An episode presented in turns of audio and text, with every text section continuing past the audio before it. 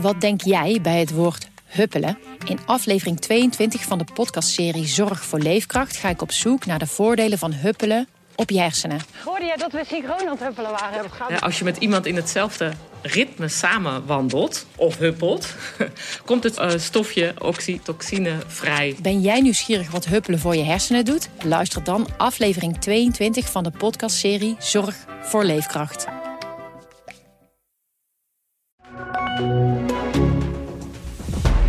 Dit is de AD Nieuws Update met Jamie Trainte. De regels voor het houden van een huisdier worden toch niet strenger. Demissionair minister Schouten van Landbouw wil een wetswijziging doorvoeren in de nieuwe omstreden dierenwet. Politiek verslaggever Peter Winterman. De nieuwe dierenwet moet op 1 januari 2023 ingaan. Wat hield de oorspronkelijke wet precies in? Ja, die wet zoals die nu eigenlijk geldt, houdt in dat je uh, dieren mag houden in een stal of in een hok of in een kooi. En dat ze daarbij soms ook pijn en ongemak hebben. Dat, dat was zeg maar acceptabel volgens die dierenwet. En in mei is de wet veranderd door de Partij voor de Dieren. Die hadden een wetswijziging ingediend, waardoor dat niet meer mag. Dus dieren mogen geen pijn of ongemak meer hebben uh, als ze in een hok zitten of in een stal worden gehouden. Uh, ze moeten dus zoveel mogelijk natuurlijk gedrag kunnen laten zien. Dat geldt voor kippen, dat geldt voor koeien, maar dat zou dus ook gelden voor huisdieren bijvoorbeeld. En die wet zou ingaan op 1 januari 2023. Dat klinkt nog ver weg. Maar ja, om allerlei uh, hokken en stallen aan te passen, hè, om, om alles op de schop te gooien, is dat helemaal niet zoveel tijd natuurlijk. Ja, en er kwam ook al snel uh, kritiek op deze nieuwe wet. Wat voor wijziging wil minister Schouten dan nu doorvoeren? Ja, de kritiek uh, komt van alle kanten en uh, vooral ook vanuit de boeren natuurlijk. Maar ook uh, baasjes van huisdieren, die maakten zich zorgen omdat bijvoorbeeld volgens de letter van die nieuwe wet, die wet uh, zou, uh, zouden bijvoorbeeld konijnen niet meer alleen in een hok mogen zitten. Zouden vogels, parkietjes niet meer in een kooi mogen zitten.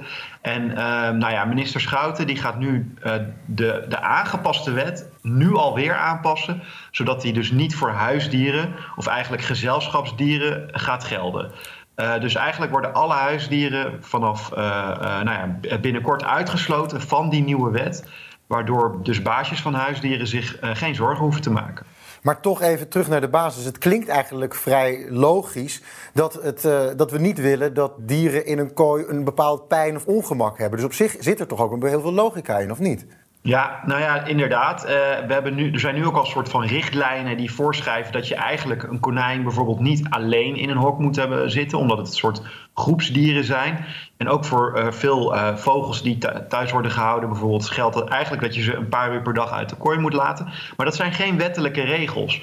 En uh, nou ja, wat je nu ook ziet, ook bij de Partij voor de Dieren, is dat zij het uh, uh, nu niet nodig vinden om de regels voor huisdieren verder aan te scherpen. Zij hebben dus wel die wetswijziging bedacht, maar met het idee van eigenlijk die moet gelden voor de boerderijdieren. dus voor die grote megastallen, hè, waar nu varkens in kleine hokjes worden gehouden, amper beweging, bewegingsruimte hebben. hetzelfde geldt voor kippen bijvoorbeeld, die nooit daglicht zien. Uh, daarvan zegt de Partij voor de Dieren, daar is deze wetswijziging voor bedoeld. En we willen uh, ook de baasjes van huisdieren eigenlijk niet te veel tegen de haren instrijken. Want omdat de meeste uh, huisdiereigenaren natuurlijk het beste voor hebben met hun dier. En ja, die hebben niet zoveel leed te verduren, zegt ook de Partij voor de Dieren, als de dieren in de bio-industrie. Ja, je noemde net al kort de veehouderijen. Daar wordt de wet waarschijnlijk niet voor aangepast. Wat gaat er voor hen dan veranderen? Nee, zeker niet. De, die wet is juist aangepast voor die dieren in, in de bio-industrie. En uh, ja, wat er gaat veranderen, dat is nog een beetje de vraag. Omdat het een soort algemene wetswijziging is. Er staat dus eigenlijk, hè, dieren mogen geen pijn of ongemak voelen. Maar hoe ga je dat nou in de praktijk doen? Nou, het zal er waarschijnlijk op neerkomen dat bijvoorbeeld uh, varkens... dat hun staarten niet meer mogen worden afgeknipt. Ook dat koeien die, uh, en kalveren, daarvan worden nu standaard de horens uh, weggebrand als ze jong zijn. Om te voorkomen dat, uh, zoals op deze foto zie je ook, dat koeien geen horens hebben. Anders gaan ze elkaar aanvallen hè, als ze dicht op elkaar in de stal zitten. Dat soort ja, dingen mogen waarschijnlijk straks niet meer gebeuren. Maar het kan ook veel verder gaan. Hè. Natuurlijk gedrag voor varkens is bijvoorbeeld dat ze buiten in de modder zouden moeten vroeten. Ja, als alle varkens dat moeten gaan doen betekent dat nogal wat voor de veehouderij. En op dit moment is minister Schouten nog bezig met een soort ja, lijst maken van wat nou de gevolgen voor de praktijk zijn voor de veehouderij. En die lijst, ja, die, daar moet dan, moeten dan eigenlijk nog politieke keuzes over worden gemaakt. Van wat gaan we verplicht stellen en wat niet. Dus dat gaat echt nog wel maanden en misschien wel jaren duren voordat we precies weten wat de gevolgen gaan zijn voor de veehouderij. Ja, de Partij voor de Dieren die, uh, die had misschien al gedacht dat ze er al helemaal waren met deze nieuwe wet. Toch wordt er nu weer heel erg aan gesleuteld. Hebben ze al gereageerd op de nieuwe plannen van de minister? Ja, nou, ze zijn het eens uh, of ze kunnen leven met die wijziging dat de huisdieren er niet onder gaan vallen. Dat dat vinden ze eigenlijk uh, uh, prima. Dat uh, de Partij voor de Dieren, het Kamerlid die, deze, die dit amendement heeft ingebracht, is Leonie Vestering. En ik heb haar gesproken en zij zegt van... Het gaat, mij, het gaat ons ook niet om die huisdieren, het gaat ons om de bio-industrie. En daarvan moet de minister nu wel haast maken, zeggen ze. Ze zullen dus ook niet accepteren dat de wet nog verder wordt uitgekleed. Maar goed, de Partij voor de Dieren heeft geen meerderheid in de Kamer in, in, in zijn eentje. Hè. Er zijn meer partijen nodig... Uh, tot nu toe is er dus een meerderheid om die uh, dierenwelzijnsregels verder aan te scherpen met deze wet. Uh, maar ja, daarvoor moet dus de komende maanden en zeker ook tijdens de formatie moeten daarover knopen gaan worden doorgehakt. De wet is al veranderd, hè, dat moeten we niet vergeten. Dus de minister kan nu dingen gaan aanpassen, maar daarvoor zal ze steeds opnieuw een meerderheid moeten vinden. En de wet is aangepast en daarvoor was een meerderheid. Dus Eigenlijk staat de wet uh, nu zoals die is, dus 1 januari 2023 geldt nog steeds. Maar de precieze invulling, ja, dat moet echt nog gaan blijken de komende maanden. De eerste verdachte voor de mishandeling waarbij de 27-jarige Carlo Heuvelman op Mallorca is overleden, is aangehouden. Hij wordt ervan verdacht bij twee verschillende geweldsincidenten meerdere slachtoffers tegen het hoofd te hebben geschopt. Misdaadverslaggever Victor Schildkamp. Het is lang niet het hele verhaal. Hoe zit het precies?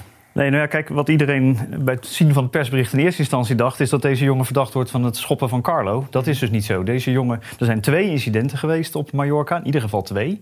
Twee vechtpartijen, zeg maar. Ja. Deze jongen is bij beide partijen, schoppartijen betrokken geweest en heeft mensen tegen het hoofd geschopt. Maar niet Carlo. Hij wordt nog, nog niet, het kan nog wel als het kan nog komen, maar hij wordt nog niet verdacht van het schoppen van Carlo. Hij wordt uh, verdacht van het schoppen van twee mensen tegen het hoofd. Dus... Maar dus niet het schoppen van Carlo. Maar dat twee, bij, dat, bij dat incident waar Carlo is geschopt, daar zijn twee mensen geschopt, minstens twee mensen. En dat schoppen van die andere jongen, daar wordt deze gozer dus van verdacht. En ook nog van het schoppen van een jongen bij een eerder incident. Al die andere jongens die worden dus nog gezocht. Ja, uh, nou ja. dit duurde dus ook lang om deze in beeld te ja, krijgen. Ja, kijk, het is wat het Open Ministerie al vaker heeft proberen uit te leggen. Um, we moeten echt beelden en getuigen hebben. Die druppelen nu binnen. Op basis daarvan hebben ze deze gozer alvast kunnen pakken. Um, misschien weet je wel dat er op geen stijl, via geen stijl, een filmpje rondging van een, van een liggende jongen die door een andere jongen werd geschopt. -huh. Dat is dus de verdachte. En, en die jongen die daar ligt, is dus niet Carlo. Dat was de andere jongen die geschopt is bij datzelfde incident waar ook Carlo bij betrokken was. En op basis onder andere van dat filmpje is nu deze, is deze jongen nu aangehouden. Dan zie je ook maar hoe, hoe snel dat kan gaan. Uh, hoe snel iedereen conclusies trekt die achteraf toch weer net iets anders blijken te zitten. Want dat filmpje wat we allemaal kennen, waarvan we allemaal eigenlijk wel.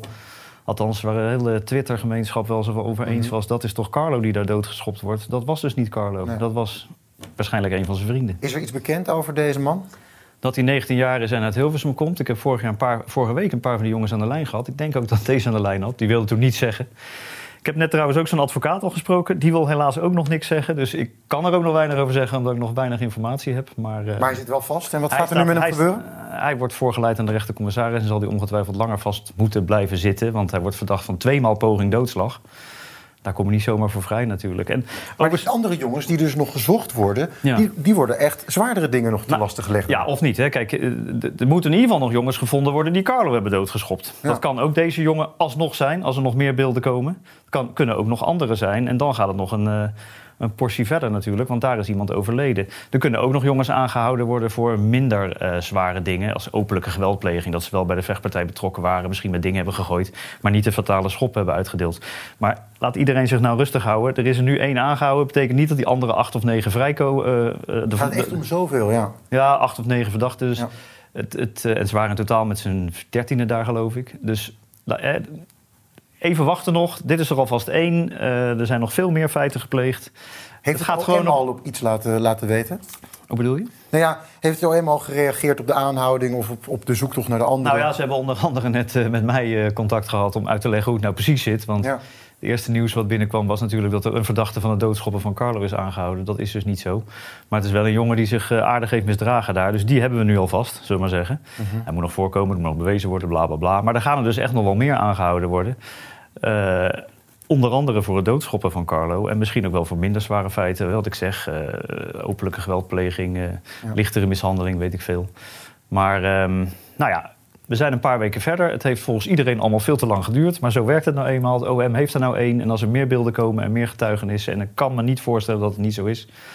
dan gaan er nog wel meer gasten opgepakt worden. En dan, ehm, dan zal het recht hopelijk zegevieren. Want het is allemaal weer super tragisch geweest natuurlijk. Absoluut.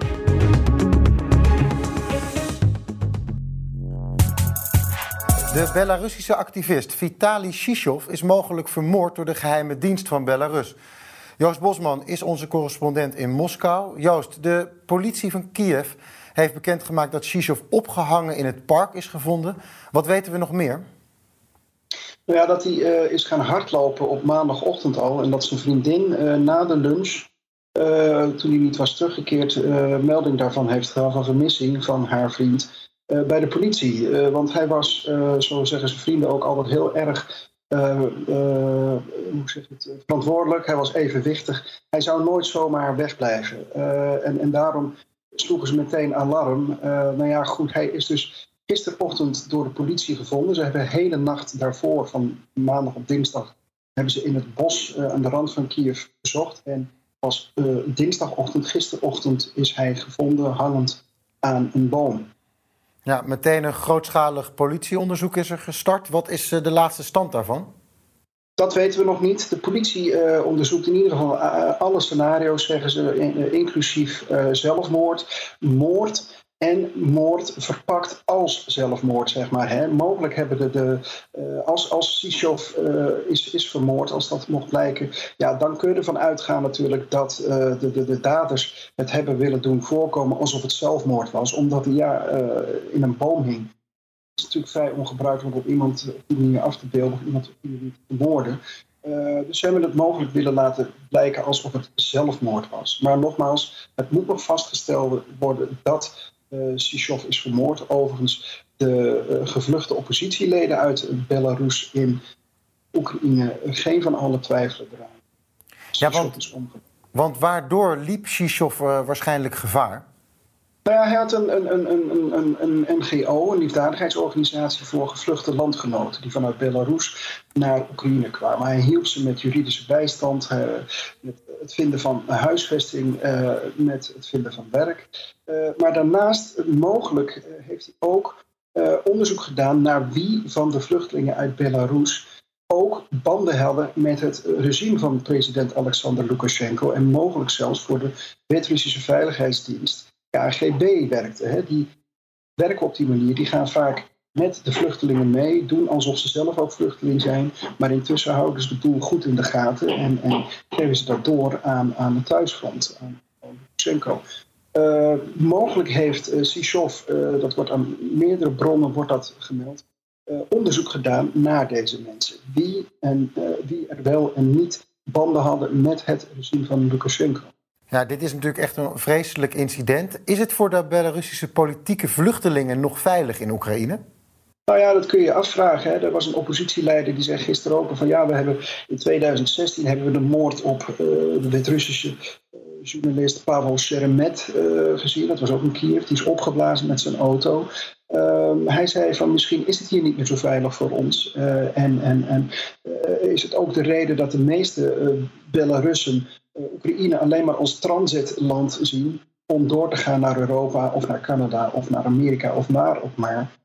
Verder weg van, van, van Belarus in ieder geval. Maar ja, hij zei ook, als je te maken hebt met veiligheidsdiensten die, zich, ja, die, die, handelen als een soort terroristische organisaties, daartegen is natuurlijk geen was niet in Kiev, maar ook niet in Londen.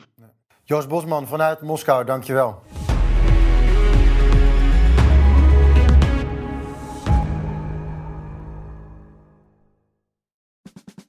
Luister ook naar onze podcast Politiek Dichtbij. In een half uur praten we hierbij over de stand van zaken op het Binnenhof.